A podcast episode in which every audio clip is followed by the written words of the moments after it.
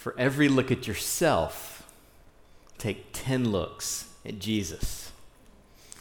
Those are the words of Robert Murray M'Cheyne, as some of you may know. He was a pastor in Scotland in the first half of the 19th century. He was born in Edinburgh in 1813. And what's striking about his life is that it was only 29 years. And yet, we still remember him. People still remember his name. Some folks still read what he wrote, read his annual Bible reading plan that he designed. He died of typhus fever in 1843. And two years later, his friend and a fellow pastor named Andrew Bonar published Memoir and Remains of the Reverend Robert Murray M'Cheyne which in time came to be published in over a hundred editions in just English. And in this memoir and remains book by Bonar appears a letter that M'Cheyne wrote to a friend. Let me read two paragraphs to you from that letter. This is where the famous M'Cheyne quote comes from, but the context is rich. He says to his friend, Learn much of the Lord Jesus for every look at yourself, take 10 looks at Christ. He is altogether lovely, such infinite majesty, and yet such meekness and grace, and all for sinners, even the chief.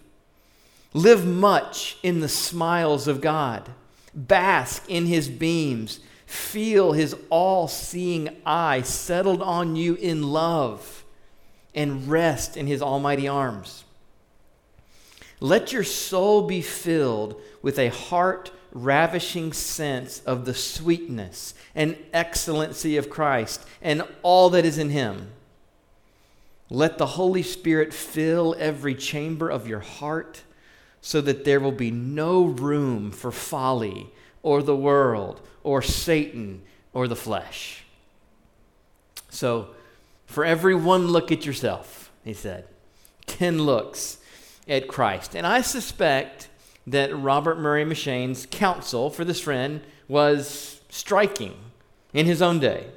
But now, some 180 years later, what are we to make of it? Living in an age so saturated in and dominated by the almighty self. What a ruse. 10 looks at Christ for every one look at the self was a countercultural word in M'Cheyne's day. And how much more so now for us? And what healing might there be for our souls in heeding such counsel? How impoverished are we today for our subtle and overt fixations on and fascinations with self? As we dwell in a generation that both nourishes our native love of self and encourages and cultivates a love for self that we might not even dare have if we weren't so encouraged by society for it. And so I want to ask you to come on a journey with me this evening. I invite you in these moments, as much as you're able, to put self aside. And together, let's take 10 looks at Jesus. So, in this first session, what we want to do is take five looks at Jesus from eternity past up to the cross. And then we'll break. And we'll come back for a second session and pick up at the resurrection and go through eternity future. And with each one of these looks at Jesus, I'll try to anchor it in a particular biblical text, though more than one biblical text will inform each one of the looks, but there'll be one anchor text, and then I'll try to give you a key term that will define that we can put with that look at Jesus as we go through. So, 10 looks at Jesus. Let me pray that God would be pleased to bless it. So, Father in heaven, we want to, at least for this evening, heed the counsel of this dear deceased brother from almost 200 years ago. And I pray that you would strengthen us. Would you bless us? Would you enlighten us? Would you empower us? Would you awaken us as we look at your Son? We want to see his glory. We want to marvel appropriately at who he is and what he shows us of you. And so, as we take these looks at Jesus, would you be on it by the power of your Spirit, through the power of your word? And would you help us here in these moments? In Jesus' name we pray. Amen. All right. Look number one. Here we go. He delighted his Father before creation. He delighted his Father before creation. Not only did he exist before creation, with all the implications that would have for his deity, but as divine Son, he delighted his Father, as we'll see. But let's start with an anchor text in John 1 1 to 3. In the beginning was the Word, capital W Word, the eternal divine Son. And the Word was with God, and the Word was God. He was in the beginning with God. All things were made through him, and without him was not anything made that was made.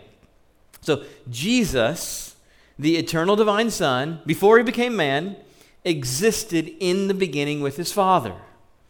And John says, one, he was toward God, literally toward God, with God, facing him. And two, he was God himself. He was God. Before anything was created, he was before anything created was created, he was. He existed.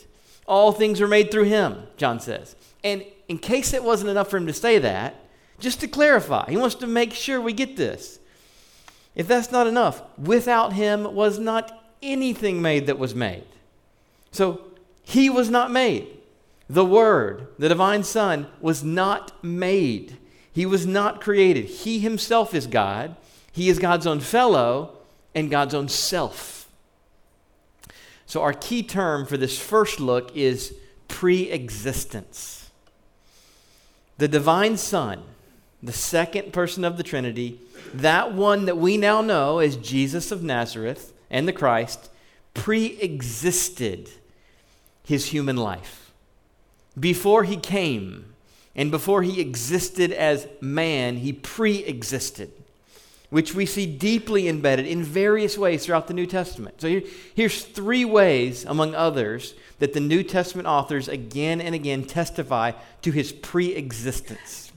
First, he came. Over and over again, they talk about his coming, which means he was somewhere and he came to earth in a way that we did not come. We began, we did not come from heaven. Mark 10:45, the Son of Man came to give his life as a ransom for many. John 3:13, the Son of Man descended from heaven. Hebrews 10:5, Christ came into the world. 1 Timothy 1:15, Christ came into the world to save sinners. So he was in heaven with his Father, eternally as God, and he came. Second, he was sent. We see that language of sending. And it's different than just the sending of a human prophet that may have been sent, like Jeremiah, from Anathoth to Jerusalem. He wasn't sent from one human place to another, he was sent from heaven. Galatians 4 4. When the fullness of time had come, God sent forth his son, born of a woman. And in Mark 12, in Jesus' parable, he talks about the owner of the vineyard sending his beloved son. So he came, he was sent. Third, he was given. The Father gave him. John 3:16. God loved the world in this way that he gave his only son that whoever believes in him should not perish but have everlasting life. In Romans 8:32, God the Father did not spare his own son but gave him up for us all. So, he came, he was sent, he was given. So, fully God himself, Christ was given, he was sent, he came, and he not only pre existed his coming as human, but he pre existed the whole creation, says John 1 1. So what he was so what then was the Son doing for these endless ages of eternity past before there was time itself? One answer was he was delighting his Father. Proverbs 8 personifies God's wisdom in such a way that for 2,000 years, Christians can't help but see the pre existent Christ when they turn to Proverbs 8. Let's read you a section of it here in verses 22 to 31. And here, here, this is divine wisdom personified, speaking. Here, here, both divine wisdom and the second person of the Trinity speaking. The Lord possessed me at the beginning of his work, the first of his acts of old. Ages ago, I was set up at the first, before the beginning of the earth. When he established the heavens, I was there. When he marked out the foundations of the earth, then I was beside him like a master workman. I was daily his delight rejoicing before him always, rejoicing in his inhabited world, and delighting in the children of man. So, divine wisdom, before the foundation of the world, rejoiced in God, and God delighted in divine wisdom. Or you can say, the Son rejoiced in his Father, and the Father delighted in his Son. And this delight, of the Father in his Son before creation ever was helps to explain what I frankly think is an amazing claim in Hebrews 1. The very beginning of Hebrews 1. You may know these verses well from growing up in church and being around the faith if you're not new to the Christian faith, but there is a phrase in Hebrews 1 that I think we tend to pass over so quickly that is spectacular about the glory of the Son before the creation. Let me read to you verses 1 and 2 of Hebrews 1. Long ago, at many times and in many ways, God spoke to our fathers by the prophets. But in these last days, he has spoken to us by his Son, whom he appointed the heir of all things, through whom also he created the world. All right, did you catch that? The Father, Hebrews says, appointed his Son heir of all things. And then he says, through whom also he created the world. The appointment as heir comes first. Then the creation of the world follows from that as an afterthought as a plan for the accomplishing of the appointment of the Son as the heir of all things. So, with that appointment in view, God makes the world to fulfill his plan. Which means God made the world and all of history to give it as a gift to his Son, that he might be the heir of all things. So, look number one the eternal Son delighted his Father before creation. And from that delight, the Father appointed to make a world and a story of the world that would make much of his beloved Son. So look number one. Look number two. He became man. This pre existent Son, eternally begotten, not made, became man. Not only was he sent, not only did he come, not only was he given, but he became. key text here, John 1 14. The Word, which we just saw, was Jesus, second person of the Trinity, before all time. The Word became flesh and dwelt among us, and we have seen his glory. Glory as of the only Son from the Father, full of grace and truth. So, this eternal word that we heard about in John 1 1 became flesh, which means he became man, became human. He took on our flesh and blood, our humanity. He became human like us. So 2 Corinthians 8 9 says, Though he was rich, referring to him being God, though he was rich, he became poor as man by coming among us. But that becoming, that idea might pose a problem to our minds depending on how you think about becoming. Does becoming mean that somehow he ceases to be God? He was something and he became something else? Is that what becoming means? Does somehow he empty himself of deity, as if that was possible, so that he might become human? In other words, do we think that humanity and deity somehow operate on the same level? where it's mutually exclusive. To the degree that he's God, he must not be man. To the degree he becomes man, he must not be God.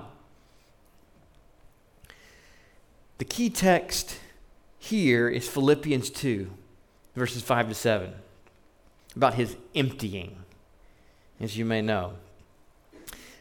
There, the Apostle Paul says, Have this mind among yourselves, which is yours in Christ Jesus, who, being in the form of God, did not count equality with God a thing to be grasped, but emptied himself by taking the form of a servant, being born in the likeness of men. We'll come back to verse 8 in a minute. But for now, what does it mean that he emptied himself here in Philippians 2? Three observations on Philippians 2.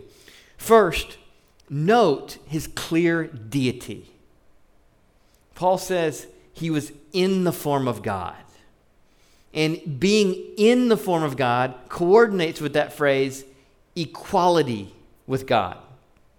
So he shared in the Godhead as one divine person among others and as God in his own right.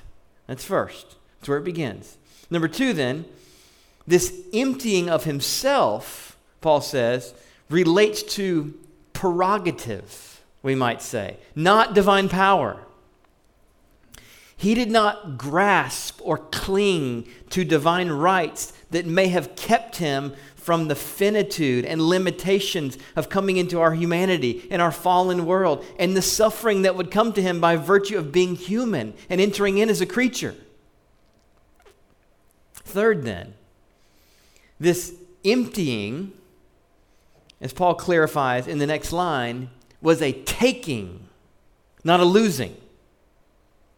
We think of emptying as losing. This is a different kind of emptying. He says it's an emptying that's a taking, not a losing. In this sense, he emptied himself by taking the form of a servant, being born in the likeness of men. The emptying comes through taking, not through losing divinity or divine power, but by taking humanity. So, in becoming man, he does not jettison his deity, as if that was even possible. But he takes our humanity, not subtracting divine power, but adding humanity to his person, and thus he became man as well as being God. Without ceasing to be God, he added humanity to his person and became the God man in an utterly unique way. We do not have deity attributed to our person. And God the Father and God the Spirit do not have humanity attributed to their person.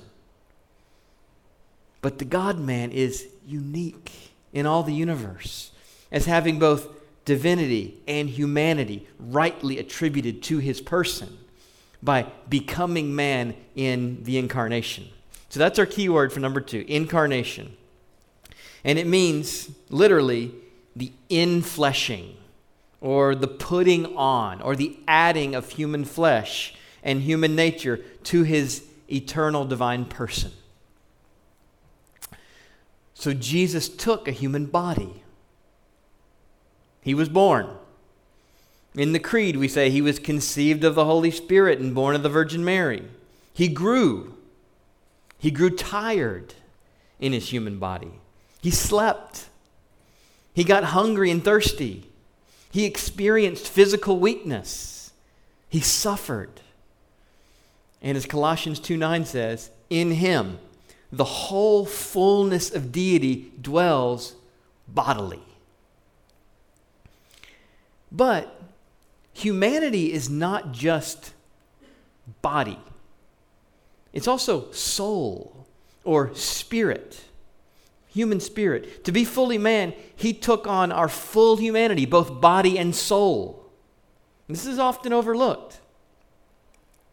Jesus displays clearly in the Gospels human emotions sorrow, compassion, anger, joy. He groans in that instance in Mark 7 and 8. He's distressed. He's troubled, even. Without having sinful anxiety, he's troubled. He wept in John 11. He prayed with loud cries and tears, Hebrews 5 tells us. As John Calvin summed it up, Christ has put on our feelings as well as our flesh. But a human soul means not only human emotions, but also a human mind. Have you ever considered this? The human mind of Christ? He increased in stature, body, and in wisdom. Luke chapter 2, verse 52 says.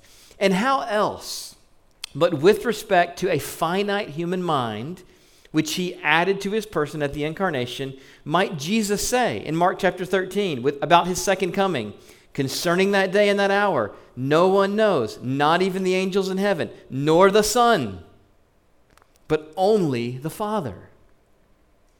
As God, he knew all. But as man, he did not know all. What he knew, he knew without sin, but he did not know all with respect to his human mind, even as he did know all with respect to his divine mind. So, too, we might identify a human will in the God man, in addition to the divine will that he shares with his Father with respect to his deity. So Jesus can say in John chapter 6, verse 38, I have come down from heaven not to do my own will, but the will of him who sent me. And then, when it mattered most, he chose with that human will to embrace the divine will rather than the life preserving impulse to which the human will is naturally given. When he said in Gethsemane, Father, if it be possible, let this cup pass from me. But not as I will, with my human will, but as you will. And now I embrace the divine will, which is also mine, with my human will. More on his will in a few minutes. So he became man and so fully so that to the human eye and the human ear, he was utterly, manifestly human. They did not debate in the early church whether he was human. That was not up for discussion. That was obvious. What was the challenge is how a human might be God. What a condescension and what a dignifying of our humanity as God's crowning creature of creation, that God Himself would become one of us. Number three, look, number three. He lived to His Father's glory. This can be an easy, easy to overlook aspect of his human life. Here, our key term is devotion. He devoted his human life on earth to his Father's glory. It is appropriate that at his birth the angels would announce, Glory to God. And then, at the other end of his life, at his death, a Roman centurion who stood by at the cross and saw him breathe his last caught a glimpse of the glory of God and praised God.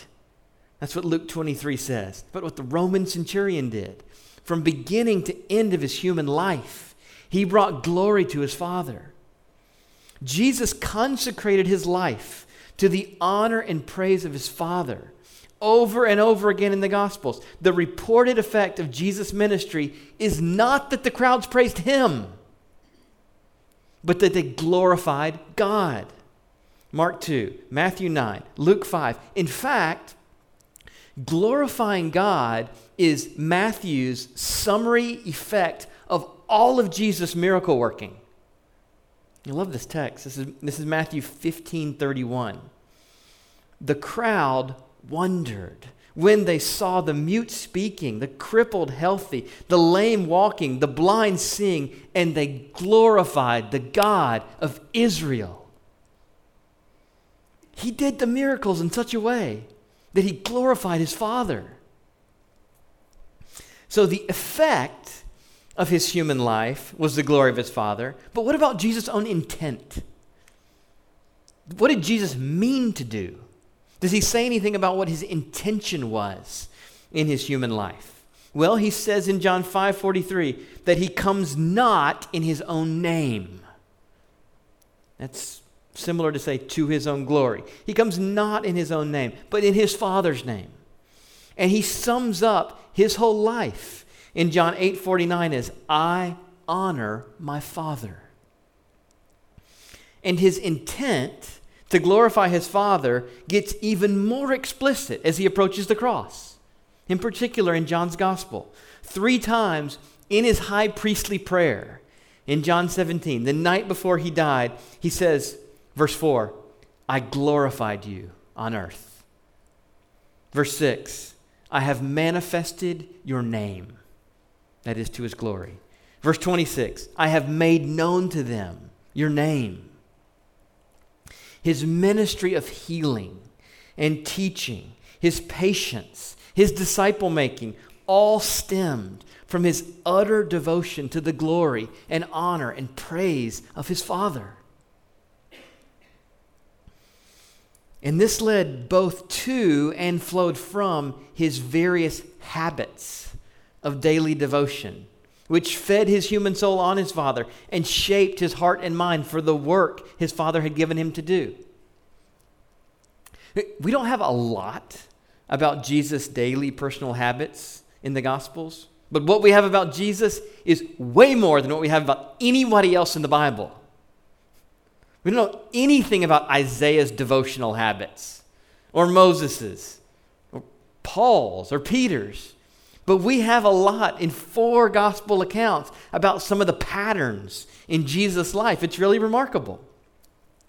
One way to capture it that is both manifestly true of Jesus' life and also, I think, applicable to ours is that he devoted himself to his Father's word. That's scripture. And to his Father's ear in prayer. And to, what do we call it? The body of believers, his Father's body, in the fellowship of the faithful. These three principles form a matrix in which Jesus lived his human life to the devotion of his Father. It really is striking to rehearse the place of his Father's word in the earthly life of the incarnate Son. He was a man who was captivated first personally and then in his teaching by what is written. He says over and over again, he refers to what is written. And in the wilderness testing, three times he quotes scripture as he fights off the satanic temptations. And in his hometown, he picks up the scroll of Isaiah and spoke of its fulfillment in their midst as he read it. And he spoke of his cousin John as he of whom it is written, as he refers to him as the new Elijah. And he quotes scripture as he clears the temple of money changers. And he quotes scripture as he uh, combats the proud Pharisees. Every step toward Calvary, he says, goes as it is written. So the word of his father in scripture played a markedly central role in the life of Jesus. He was a man of God's Word. But also, a striking pattern in his life is the way that he retreated for prayer and then returned for ministry. Watch this as you read the Gospels. It's amazing how often he's retreating, moving to a wilderness or desolate place, then coming back to do ministry. Jesus was a man of prayer who availed himself of his Father's ear often withdrawing from the normal patterns in daily city life and town life to meet with his father in the wilderness. And again and again, he went to desolate places to pray. Often he went alone. And he also took his men with him on many occasions and taught them that pattern of getting away to pray to his Father. He says to his disciples in Mark 6:31, "Come away by yourselves to a desolate place and rest a while." And in such times, as well as in his daily investment in his disciples, he availed himself of the fellowship of the corporate body of the faithful which is a very important and often overlooked means of God's grace in the Christian life. Jesus, too, drew holy strength for his soul and experienced a holy shaping through the lives of the faithful, beginning with his own mother. And so, in looking at his life of devotion to his Father, we find at bottom a man of the word and prayer which is gloriously imitable. Even the God man availed himself of God's daily means of grace for the good of his soul through habits of accessing and rehearsing God's word and approaching him in prayer, all while living in the fellowship of those who were devoted to God. Look, number four. He humbled himself this one who lived devoted to his Father's glory, humbled himself. So now we come back to Philippians 2. And this time we'll pick up verse 8. Let me start back again at verse 6, and we'll pick up verse 8 this time in Philippians 2. Being in the form of God, he did not count equality with God a thing to be grasped, but emptied himself by taking the form of a servant being born in the likeness of men, and being found in human form, he humbled himself by becoming obedient to the point of death, even death on a cross. Three of the most amazing words in all the Bible about God Himself in human form that He humbled Himself. Jesus humbling not only had a climactic moment, as we'll see, but it was a life of obedience to his Father. So, for look number four, our key word is submission. It's a really popular word these days. to submit means to accept or yield to the will and authority of another. First, in becoming human, Jesus submitted as a child to the authority of his human parents. Luke 2:51 after his visit to the temple at age 12 where he impresses everybody by how he's interacting and asking questions with the leaders in the temple Luke reports he went down with them from Jerusalem and came to Nazareth and was submissive to them. Not just baby Jesus or five year old Jesus, 12 year old Jesus, on the cusp of manhood, amazing people in Jerusalem, goes back to Nazareth and submits to his parents. By virtue of becoming human, he entered into various human relationships and contexts in which he was to have a disposition to yield. And there is nothing dehumanizing in such God designed submission.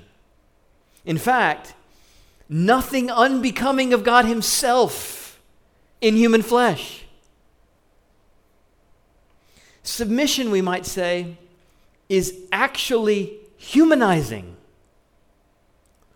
because it acknowledges the limits of our human knowledge and strength and abilities, and it acknowledges the God ordained callings which He has given us in various ways, and it embraces our humanity.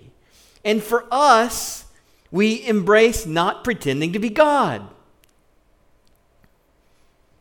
when we submit in the right places. Not for Jesus, He was God. Though He was God, He was also human. And with respect to His human life, he righteously accepted and yielded to the will of those whom he was assigned to submit, beginning with his parents. But of course, his greatest and most defining submission was to the will of his Father. So we've already seen in John 6 38, he says, I have come down from heaven not to do my own will, not a rogue agent, but the will of him who sent me.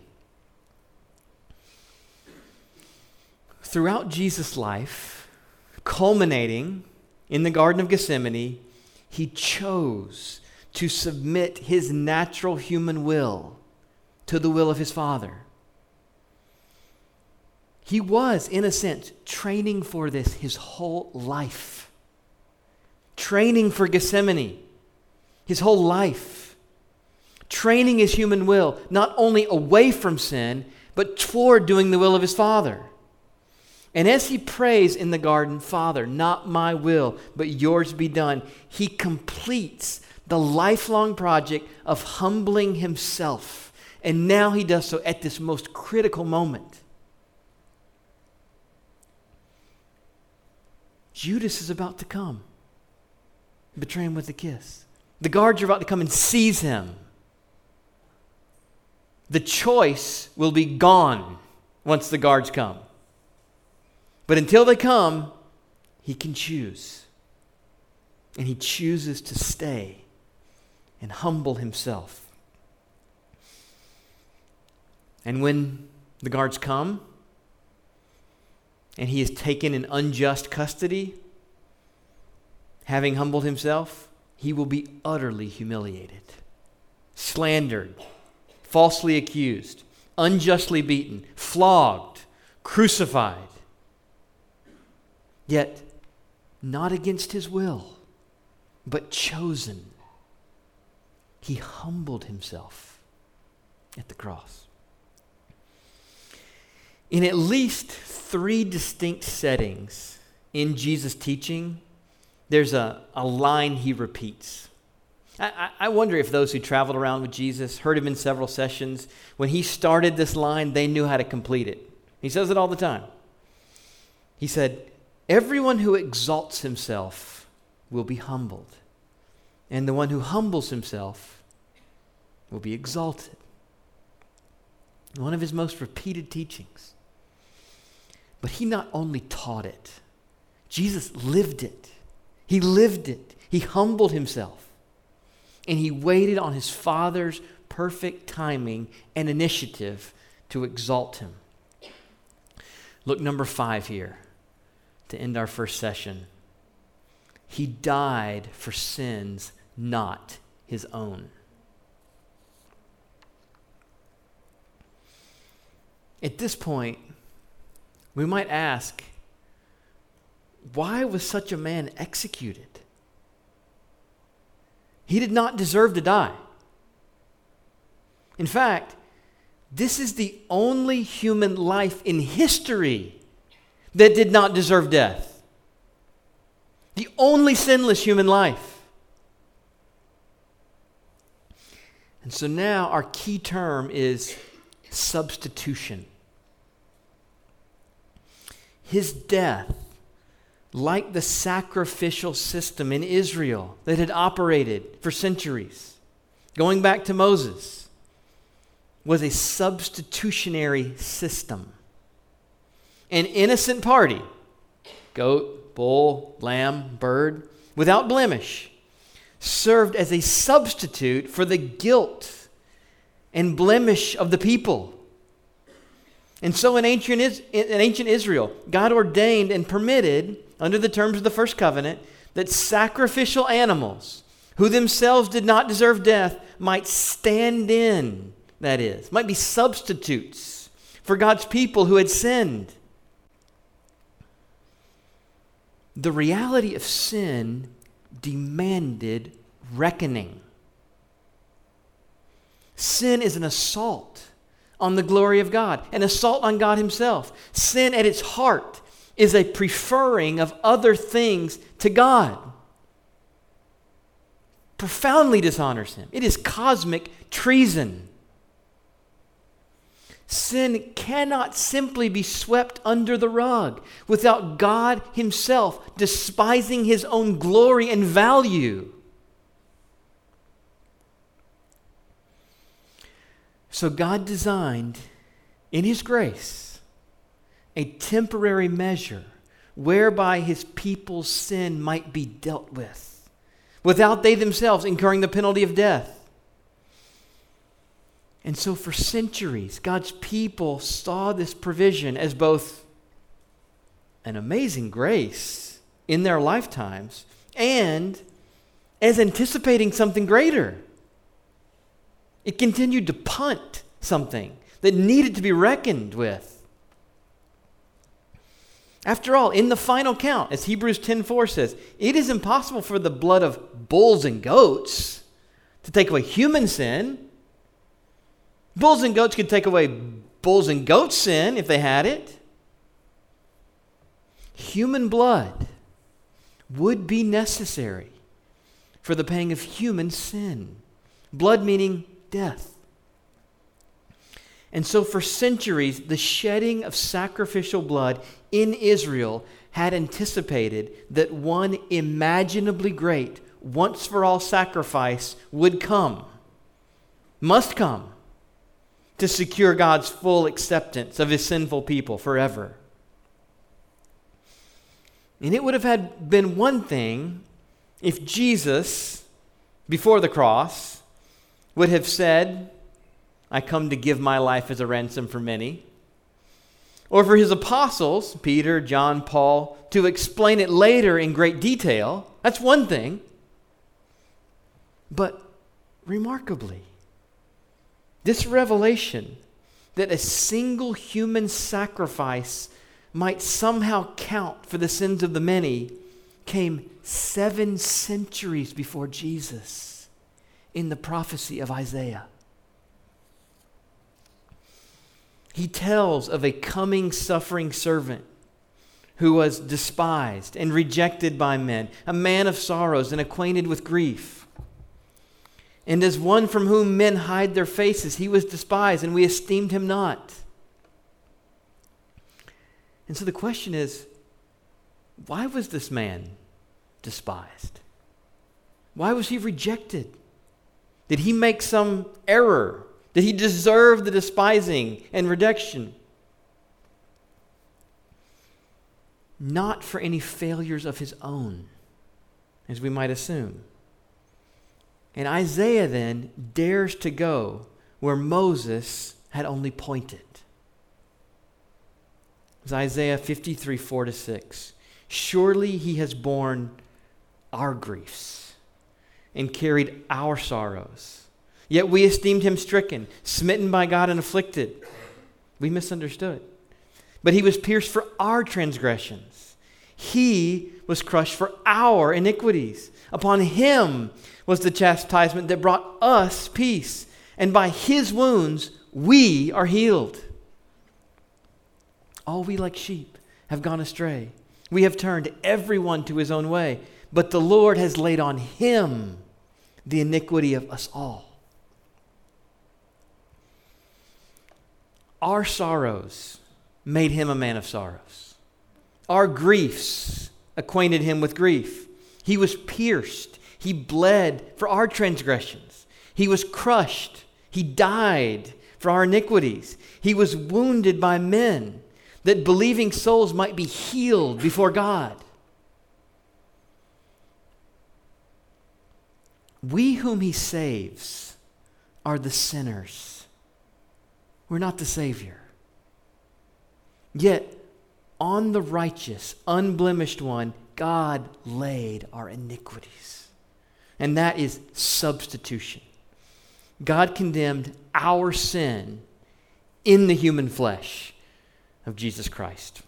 So, as we close this first session, remember Jesus chose this. This was not cosmic child abuse. Jesus chose it. His submission was not without joy. His obedience was not without willingness. He did not just endure death for those who believe, he embraced it. Hebrews 12:2 says, "For the joy that was set before him, he endured the cross." And I would not be surprised if Hebrews says that based on what Isaiah says in Isaiah 53 11. It's amazing. Isaiah says this. Out of the anguish of his soul, he will see, see his offspring, see his accomplishment. Out of the anguish of his soul in Gethsemane at the cross, he will see and be satisfied for the joy set before him. He will endure the cross. So, what sustained Jesus on that dark Friday that we now call Good Friday because of substitution? On the single most horrible day in the history of the world, what sustained him was joy.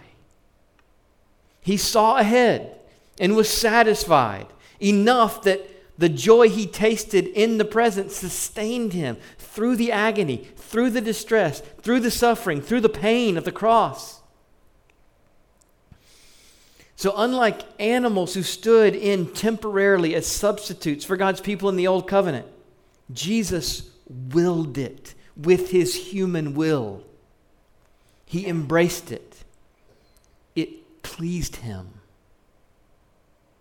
to give his own life as a substitute for sinners, for the joy of the many who would believe and the glory of his Father.